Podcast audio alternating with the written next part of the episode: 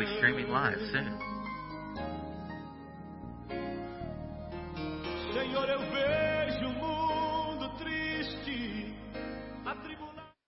All right. Good morning. It's great to be here with you as we continue our study of the book of James.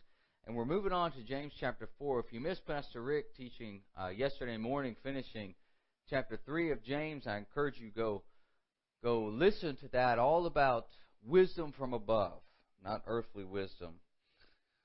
Uh, and then in, in, in chapter 4, verse 1, James begins to, he moves the thought into a little bit deeper and basically says to them that, uh, well, let's read it. From whence come war- wars and fightings among you? From whence come wars and fightings among you? Okay? He's asking a question here, trying to get them to think. Obviously, there's a lot of fighting. There's disagreement. There's discord among the believers. So he says, Where's it coming from? Let's pinpoint the problem. Okay? Of course, and then he, of course, gives them the answer. you know? Come they not hence? Meaning, don't they come from this? Even of your lusts that war in your members. Then he gives some more, and we'll go back and unpack this. But let's let's read through verse three, and then we'll tackle it. You lust and have not. You kill and desire to have and cannot obtain. You fight and war, yet you have not, because you ask not.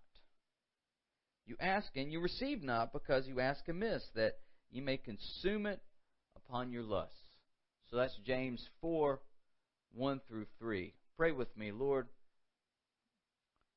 Thank you for James, and thank you for his ability to really get to the heart of a matter. And, and I pray, God, you use this scripture this morning to convict us, to, to draw us close to you, and help us to know your heart, Lord God. Well, James, what he's doing here is he's really he's really looking at the tenth commandment.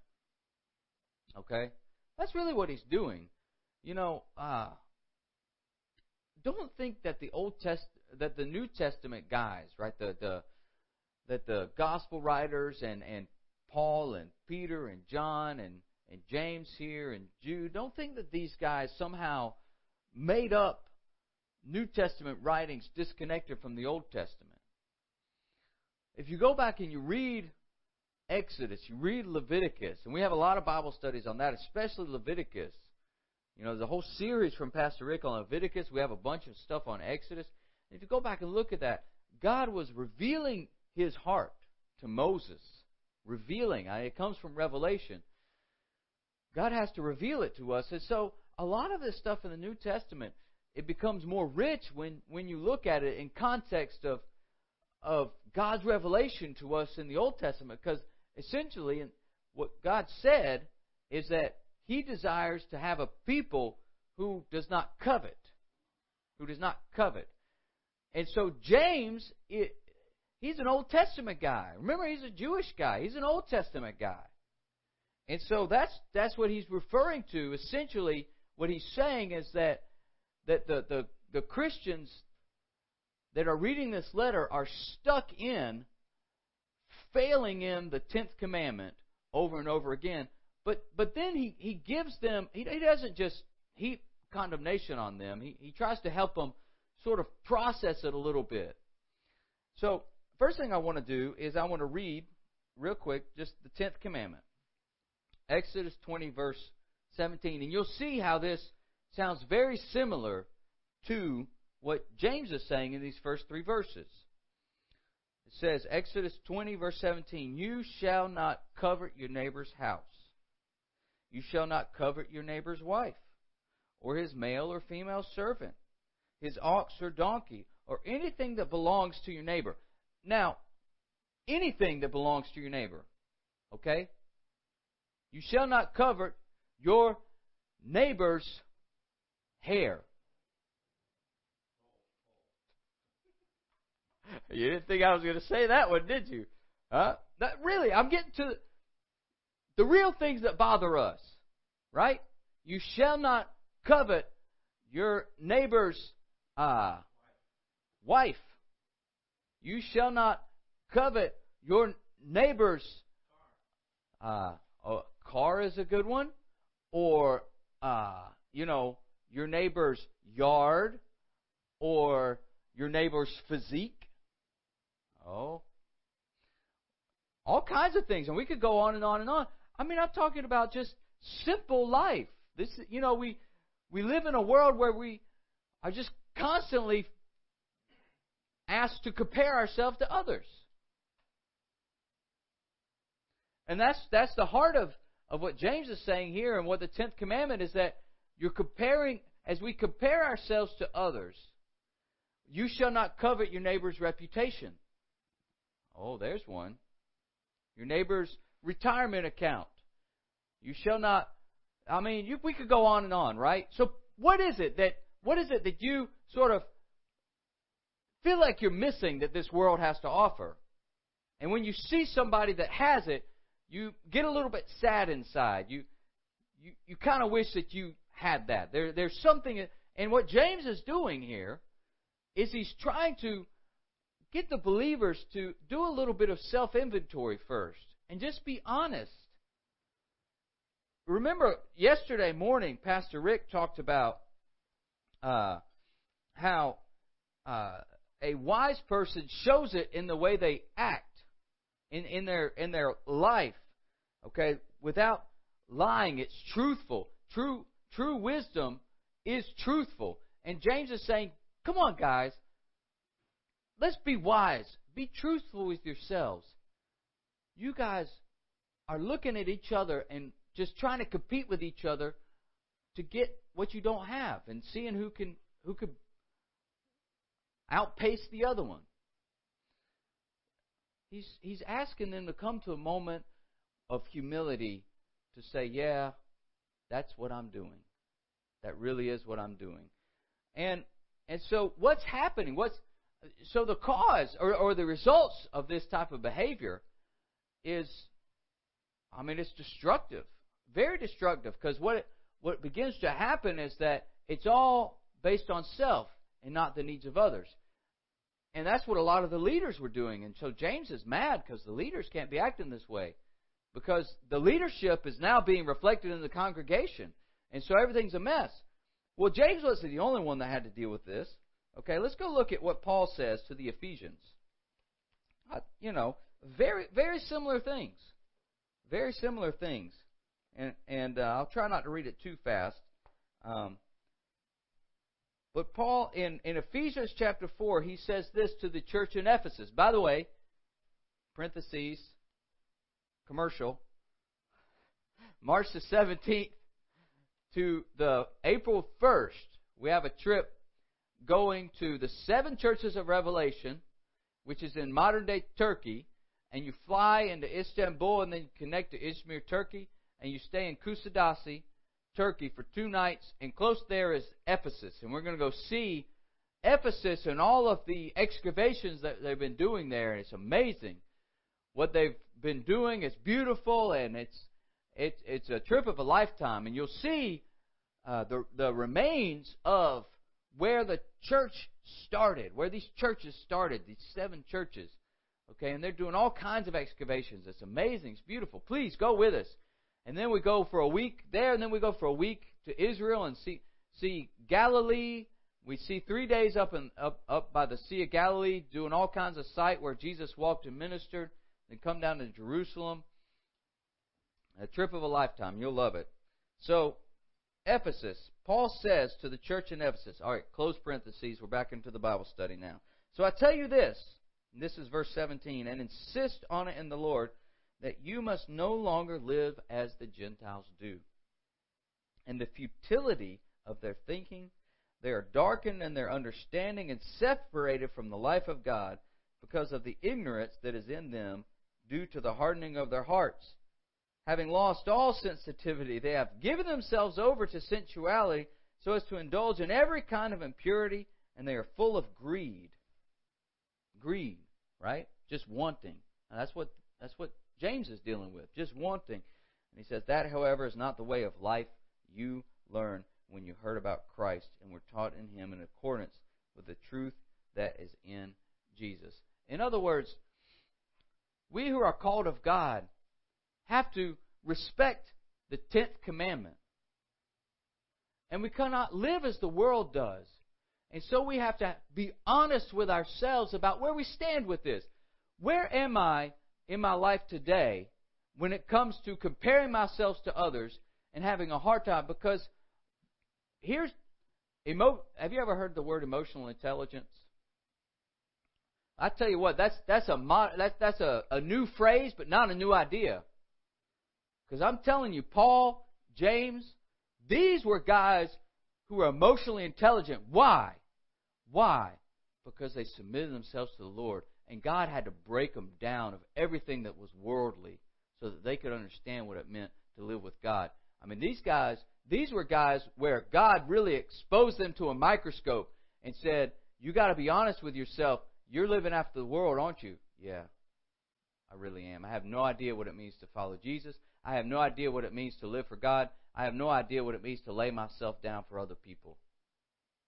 I don't know how to be like Jesus. Now, that's what that's what Paul had to do. That's what James. Had. They all had to do it. You know what? We do too. We do too. And so James is saying, look at yourselves. This is what you're doing. And so you lust, and you don't have because uh, when you ask, you don't even ask with the right motives. So, really, what we are going, our behavior will be reflected by our motives. Let me say that the other way around. I said that wrong. Our motives will be reflected in our behavior. A lot of times we look at our behavior, and I think that's what James is doing. Talk, you know, emotional intelligence right? I think that's what James is doing. Is he's trying to get them to really analyze their motives and be honest with themselves. Because James can see it, you know. James sees it. But he wants them to see it. What is motivating you? It's going to be reflected in your actions. So sometimes behavior modification is necessary, you know. You have to you have to have boundaries, you have to have accountability to uh, manage sinful behavior, yes. But then there's also the victorious aspect of it where you're not just managing your sin, but you're overcoming your sin. And that begins a little bit deeper. And that's where James is taking them. Not just looking at the behavior, but taking them deep into and saying, what's really motivating you in your life right now? And so that's my question to all of us. That's a question to me. It's a good question for us to ask ourselves. What is motivating me in my life right now? What is motivating you? What is your primary motivating factor? You know, for those of us who are called to full time ministry, uh, our answer might be different, a little bit different. Now, all of us should have some similar answers, right? As Christians, as followers of Christ, we're motivated to honor God. We're motivated to uh, love God with our heart, mind, soul, and strength. We should be motivated to love our neighbors ourselves. We should be motivated to care and protect for our families. We should be motivated to uh, uh, show up to work on time. We should be motivated to pay our bills on time. We should be motivated to pray. But sometimes we're not, if we're honest with ourselves. And so if we come and we say, okay, God, honestly, I, I have to say that Sometimes I make decisions because I wish I was like this person, or I wish I had what that person had, or I think I'd be happier if I that person looks really happy. So we begin to do the comparing game, and that's where the coveting thing begins. That's where the coveting thing begins. And so God is saying to us that as we come to Him as the one who will provide everything that we need, then we begin to look at it a different way. And that's what James is saying is that if you're going to pray and ask God for something, and so now he's getting into prayer life. Now he's getting into your prayer life. Man, James is just really meddling with everything. if you if you want to stay the way you are, don't read the book of James. If you were to change, read James. Read it slow and, and really pray through it. Because James is saying, Okay, let's look at your prayer life now. How are you talking to God? So you come to God and you say, say, God, I want this. God, would you please bless me with this? Now, we've had people come through this office who said that they're praying that God would give them a certain BMW or a certain uh, Toyota 4Runner, white. I had a guy call me one time and say, no, he didn't call me. I was talking to him. He he, he did some contract work for the office. And look, hey y'all, I, I'm not I'm not saying I'm better than these people. I'm just giving examples. Sorry, I can't think of one for myself. I'm sure somebody else could think of plenty. Tara could tell you some, my wife. Okay, but you know we're doing some work, and he and he said, well, we need a car. We're praying that God would give us a. a, a it was like this. We're praying that God would give us a 2005 Toyota Camry with a sunroof, cruise control, uh, you know, leather seats, uh, baby blue, and less than 70,000 miles. I mean, it was that specific. And I have to ask myself about these requests. If if James might have something going on where he says, when you ask, you're really just asking for yourself. Because see, sometimes when we come to God, we fool ourselves in thinking that what we're asking God for is is because, oh God, I'll use it for your glory if you just give it to me.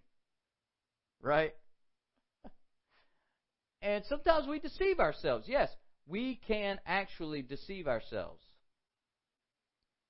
I mean, James says that multiple times, actually. That we can actually deceive ourselves. And, and we have to be careful that when we come to God, we say, God, you are the one that provides everything that I need. And before I come to you with anything else, I just want to confess to you that I don't even know what I need. Now, now that's a different way of approaching it. And I think that's what James is trying to get these these folks to come to the place of it's really not about we analyzing our situation and deciding what we need, and then we come to God and ask to provide what we have decided we need. Because then our hearts aren't really in the right place anyway. We come to God and say, God, I, I don't even know if I can trust myself to interpret the situation correctly. I, I don't even know if I can trust myself to, to understand what's going on in my finances. Maybe there's a spiritual principle. Maybe the Lord will talk to you and say, You're not tithing. That's the real problem. but you want to avoid that problem and just say, God, give me a job where I make more money because somehow I'm running out. And the Lord said, the problem is not that you need more money. The problem is you're not tithing. You see? Once we open ourselves up to the wisdom of God coming in, then things might change a little bit differently. So we have to come to God carefully and not come to God think that we know what's best and we just tell God what's best and He has to do what we say. Because that's that's that's implied here. Well, that's not really implied. It's pretty explicitly stated that that's what they're doing. Um, now, I believe with all my heart that none of us can pray perfectly to God. None of us will serve perfectly to God. None of us will love others perfectly. Okay? And God knows that. So this is not about uh, trying to live up to some sort of perfect standard.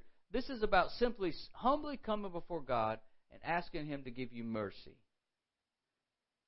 And just confessing, God, I confess to you that, that in my prayer time, I'm probably going to say some things that are just totally out of whack and I don't even know it's out of whack. But please just forgive me because I want to have a I want to have a heart right towards you. Now, now, is God going to despise that heart? No, broken and contrite spirit, the Lord will not despise. He's going to receive that prayer, and He's going to begin to talk to you, and He's going to begin to lead your life. You just say, God, I just want you to open the door. Now, let me just say that one of the things that James is doing, and he's tries he's trying to get the leadership to change their ways, to change their style of leadership. Because right now it's leadership that's all focused on them. If you remember back in chapter three, he begins talking about teachers. In other words, the leaders of the church, the ones who are giving spiritual instruction and trying to train others. and he's starting there, and and because uh, those are the guys. That's one of the reasons when we go to a trip, we try to have a pastors conference. Because if you can if you can empower the leadership, then the congregation will follow. And so, you know, we're you know what we're doing here with RBM is not making up some new approach. What's my time? Okay. So let's move on. I got 10 more minutes. And so I'm going to move on here. And I'm going to hit verse uh, 4. You adulterers and adulteresses, know ye not that the friendship of the world is enmity with God? Whosoever therefore will be a friend of the world is the enemy of God. All right. So with this verse, okay, he presents uh, James using the same terminology as Paul. If you listen to some of our Bible studies uh, on James already, you'll you'll remember that um, Paul probably sat with James. Uh, if you look in Acts chapter 15, or, uh, or uh, in Galatians chapter 2, he mentioned Paul mentions that when he go when he goes to Jerusalem, he didn't really meet with any of the apostles, but James was there. James, the brother of Jesus, was there. So we probably sat with James and talked with James. And there's a lot of similarities. You know, this idea that, uh, you know, that Paul's statement that, you know, we're saved by grace through, through faith, so no man could boast, not by works, is opposed to James. Isn't yeah, that's not true. Okay, James, Paul is reflects a lot of what James is saying here. Let's look at uh, Romans seven one to four. Says this. Do you not know, brothers and sisters, for I'm speaking to those who know the law, that the law has authority over someone only as that person lives? For example, by law, a married woman is bound to her husband as long as he is alive. But if her husband dies, she is released from the law that binds her to him. So then, if she has sexual relations with another man while her husband is still alive, she is called an adulteress. But if her husband dies, she is released from that law and is not an adulteress if she marries another. In other words, he's using an example here to say that once we come to Christ, we're totally cut off from the law. The, the, in other words, we can't be belong to both. And and Jesus himself says in in uh, the Gospel of John, if the world hate you, you know that it hated me before it hated you. If you were of the world, the world would love his own. But because you are not of the world, but I have chosen you out of the world, therefore the world hates you. So we don't belong to the world. We belong to God, and you can't belong to both at the same time. Now, now Christians who belong to God, but are are still having a hard time with trying to transplant a worldly approach to life into their Christian walk, those are the ones who are, are in conflict all the time. Okay? Because they belong to God, but they're trying to live a godly life based off worldly principles. And it simply doesn't work that way. You cannot follow God and live a godly life based on worldly principles. And so you have to divide the two. And you have you have to come to a place where you say, God, before I knew you, I used to approach life this way. And I have to confess to you that I can't approach life that way anymore, but but honestly, God, that means that I don't really know how to do it now. Because I have to live for you. I can't live as the world lives anymore. So, if you're a Christian who's been in conflict because what you're doing doesn't seem to be working, and you've been trying so hard. I mean, you meet Christians all the time who just are frustrated and they feel like they're not going anywhere. They're not developing in their Christian life. It's this principle that James is talking about where you can't belong to two. If you belong to God, then you can't approach a godly life based on worldly principles. And so what do you do? Well, you come to God and you say, God, I need your help. I need your help figuring out how this is going to work because I don't know what it means to live a prophetic life. I've never done it before, God. The scriptures say that there's a gift of prophecy, of prophesying, of, that's edifying and building and comforting, but I've never done that before, God. I don't know what to do. God, I've I've never lived I've never received a word of wisdom for you in my entire life. What is that all about? I have no idea. Man, it's so awesome when we take people on a trip who who who've who've never done any of this, you know, not been introduced to the Holy Spirit and the gifts of the Spirit, and they go on a trip and suddenly they're introduced to the concept that the Holy Spirit of God is actually there living inside of them and, and is able to talk to them and lead them and guide them and empower them through the gifts, and they go, I mean, Terry Frierson? Patty Frierson? Man, uh, not that they never heard of the Holy Spirit or anything like that, but, uh, you know, Cameron Pridgeon. You know, he, he gave a testimony at, uh, at Rekindle the Flame conference this year. He went to Brazil in June. In July, he's given a testimony saying that he heard the Holy Spirit, but he never seen anything like this. And he, he and some others were praying for a man at the altar in Brazil who was blind, eyes were clouded over, totally clear, he was seeing. Changed his life. We didn't do anything about it. Pastor Rick says all the time, it's, he didn't do it. He knows that. We simply try to provide an atmosphere where people will be introduced to a new way of approaching the Christian life one that's empowered by the Spirit. And so, when you're empowered by the Spirit, then you begin to see that with God, all things are possible. And you don't have to depend on worldly wisdom anymore. And so, James is reminding him and saying, You can't be living as a worldly people. That's what Paul was saying to the Ephesians. You can't live as worldly people and somehow claim to be godly people, to be holy people. Because to be holy means, well, that you're peaceable. Going back to verse 17 of chapter 3, that you're gentle, that you're full of mercy, that you have good fruits, that you don't show partiality, that you don't have hypocrisy, that you don't covet and lust. Do you think that the Scripture says in vain, the Spirit who dwells in us lusts to envy?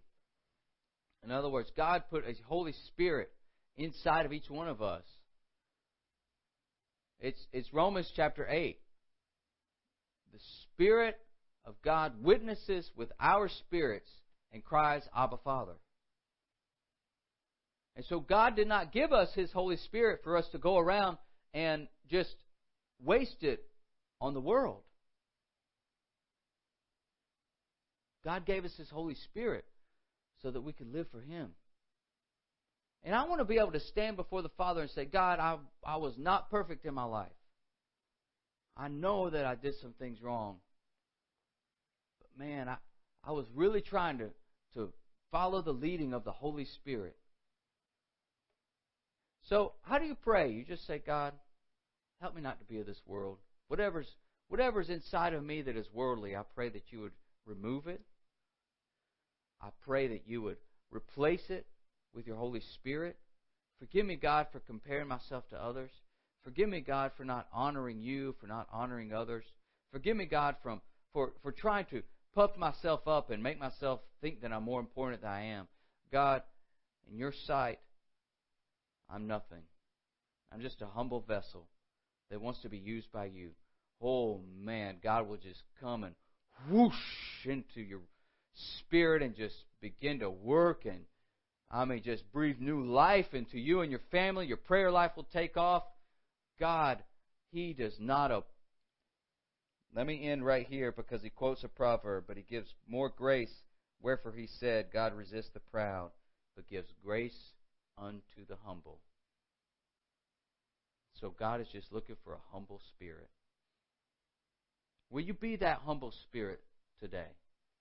I pray that you would.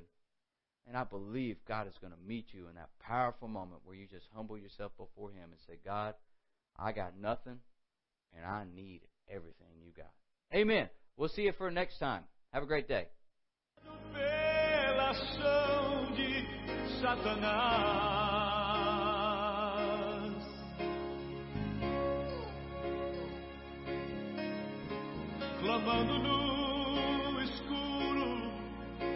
Correndo